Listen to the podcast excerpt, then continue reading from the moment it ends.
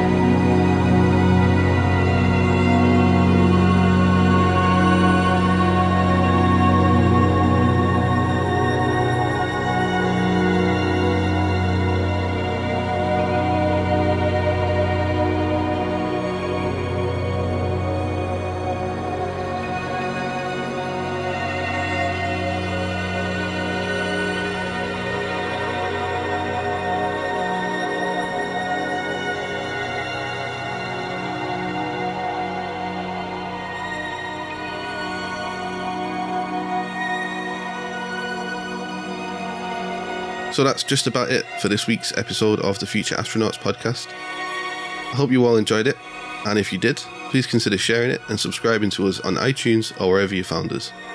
We also have a Patreon page, so if you'd like to donate and support us that way, you can do so over at patreon.com slash futureastronauts. As always, a special thank you to all of our patrons and to everybody for tuning in. I'll be back in two weeks' time.